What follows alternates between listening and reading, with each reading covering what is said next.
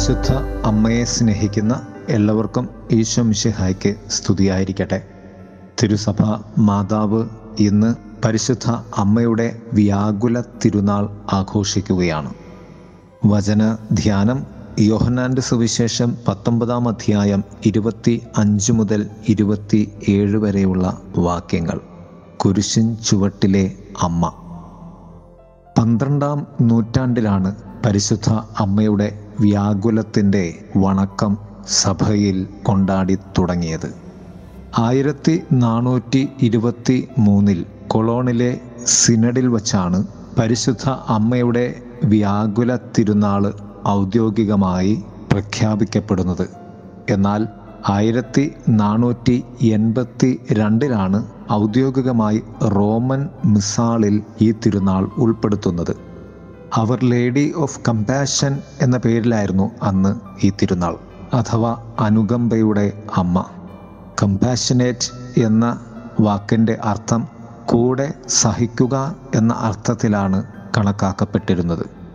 ആയിരത്തി എഴുന്നൂറ്റി ഇരുപത്തിയേഴിൽ ബെനഡിക്റ്റ് പതിമൂന്നാമൻ മാർപ്പാപ്പ ഈ തിരുനാളിനെ വിപുലീകരിക്കുകയും ആയിരത്തി തൊള്ളായിരത്തി പതിമൂന്നിൽ പത്താം പിയൂസ് മാർപ്പാപ്പ ഈ തിരുനാളിനെ വിശുദ്ധ കുരിശിന്റെ തിരുനാളിന് ശേഷമുള്ള ദിവസം അതായത് സെപ്റ്റംബർ പതിനഞ്ചാം തീയതിയായി മാറ്റി സ്ഥാപിക്കുകയും ചെയ്തു.